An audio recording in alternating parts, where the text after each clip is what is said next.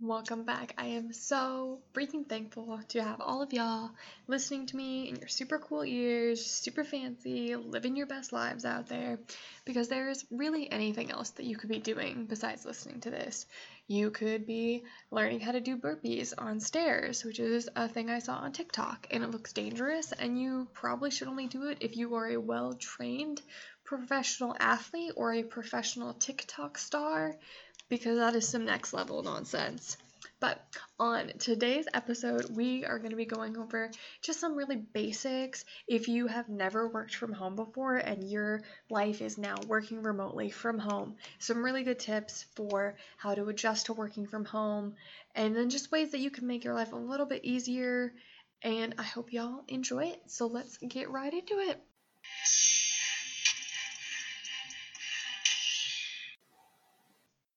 Hey y'all.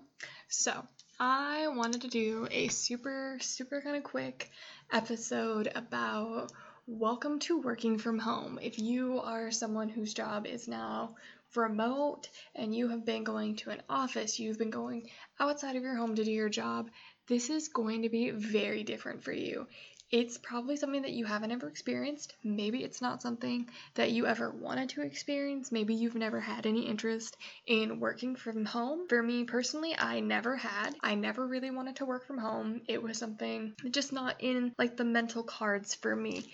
And that being said, I really did always kind of want to be a housewife. Like being a housewife was like this big dream of mine, but I always anticipated going to work every day and then just doing both. Like that wasn't a problem for me. And uh, about two years ago or so, I had the opportunity with network marketing to leave my standard nine to five job after a move and work from home full time for about a year. And granted, I did enjoy it. I really did. I'm a super, super introvert, so not having to see people every day was actually really great for me. But at the same time, I was very isolated. I lived in a city with only my now husband. I didn't have any friends. I had no family in the area. I was really cut off from other people. I was only leaving the house when we went to the grocery store, and I would go to the gym at our apartment complex, and I would never see anyone there because there was just never anyone at the gym during the day. So I was very, very isolated. So so, working from home can be very challenging. If you are a super extrovert, I am so sorry. All of this must be awful for you, and I don't know how to make it any better per se, but I'm here for you from my own house in my introverted little bubble. Now, working from home out of nowhere, where your couch is your new normal,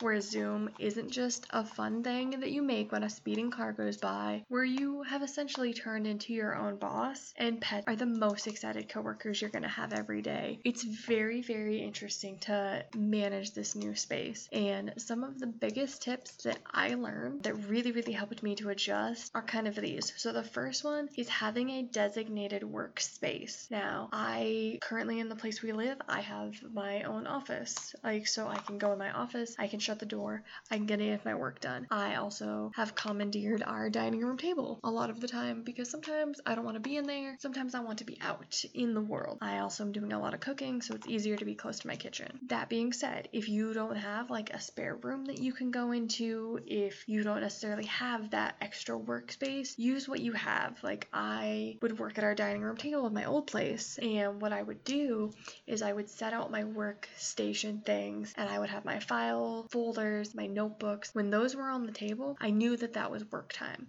I knew when I saw those out and I sat down, I was going to be focusing on work. I was going to be building my business. I was going to be doing the things I needed to do every day. That was very important to me to have that kind of designated space. If you're using shared space right now, we're just going to keep using the dining room table example because that's the easiest thing for me. If you're using your dining room table and obviously you're going to want to have meals at that, go sit at your table and if you have something specific there, that's only work time. It's no, you're not going to do your meals at this table, surprisingly enough. You're going to have your meals somewhere else. Or you're going to pack up all your work stuff and you're going to have your meal and then you're going to pull it back out. But you want to have that real real separation because if you don't really have a work and personal separation while you're at home, you're going to go crazy you're going to hate it. That's like tip number one have a designated workspace, something that you can do that's really going to help you with that. Something else that really helped me just kind of like to start the day, and I, I don't do this all the time, really only done it like half the time since I've been in quarantine for about the last two and a half weeks, is get dressed in the morning. The temptation to only be in pajamas at long last is so, so real, but I found that even just getting kind of ready, like I'm not doing my makeup every day, I'm moderately brushing my hair, I've got my good hygiene, you know, wash your hands, brush your teeth, shower regularly. I'm still doing that. I'm not putting on makeup every day. I don't necessarily even need to wear a bra every day. Free the girls, y'all. Free the girls. But just putting on like jeans or like a nice shirt. Like if you leave the pajama pants on, put on like a nicer top. Like just something that makes you feel like you're getting ready. That you're getting ready to tackle the day or get all the way ready. Whatever works for you, whatever's going to feel the best, I definitely think you should try to do that because it's very, very important to have that mindset. Otherwise, you might even procrastinate on work, you might not show up effectively, you might not do all of the things. So, really having that good mindset before you're going into your work experience from home is very important. The next thing is a very, very important thing for those of you who have significant others. You have husbands, wives, you have kids. There are other humans that are interacting in your space while you are working. It is an absolute requirement, 100% that you have a game plan with them. 100% that you both know and that everybody in the household knows what the heck is going on at each time. You should have your schedule somewhere written up, written out, or you go over it. Like if it's just you and one other person, go over your schedule either the night before or in the morning. Like figure out what times you're gonna do food, when you're gonna have your meals, when you're gonna spend time with each other. If you do that during the day, know what your interactions are gonna be. For me and my husband, we both home. He was always working from home, so his job did not change. I am now working from home. So every morning, I am the scheduler, one of us. I live for my schedules, it's my everything. So every morning, I write out what I'm gonna do, and then I tell him at what times we're gonna have breakfast, lunch, and dinner because I'm taking care of those things.